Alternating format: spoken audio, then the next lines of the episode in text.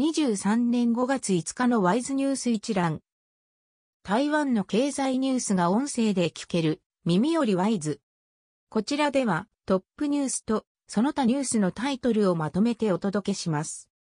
トップニュースは、若者の就労支援に160億元、大卒、引率4.2万元目標。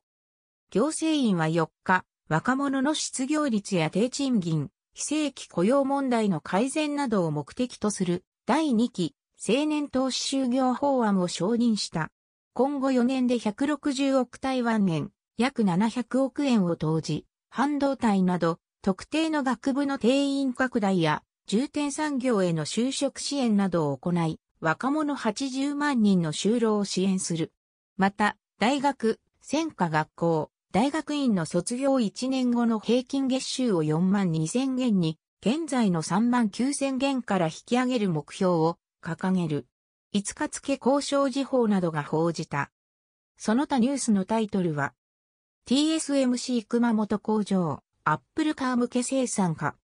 au 応答次長、下半期の ICT 景気楽観。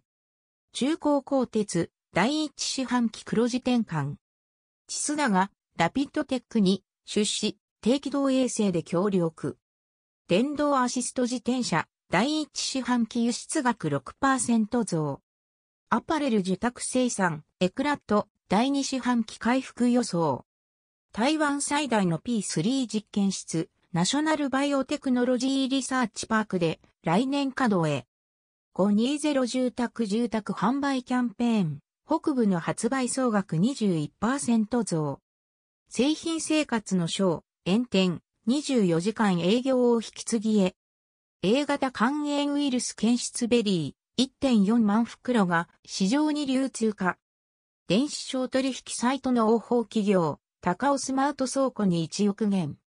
ネットフリックス、22年台湾 OTT 市場シェア45%。モバイル決済の利用70%、クレカ、現金に迫る。蔡英文、総統、日本の国会議員団2組と面会。5から7月の観光演習、台湾東部への攻撃も想定。中国軍機1機が中間線越え。中国の反スパイ法改正、写真撮影でスパイ認定も。新手の詐欺対策、13億元投入を閣議決定。民間防衛隊の募集、若者の意欲薄く難航。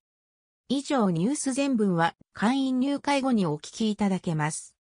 購読、指読をご希望の方は、ワイズホームページからお申し込みいただけます。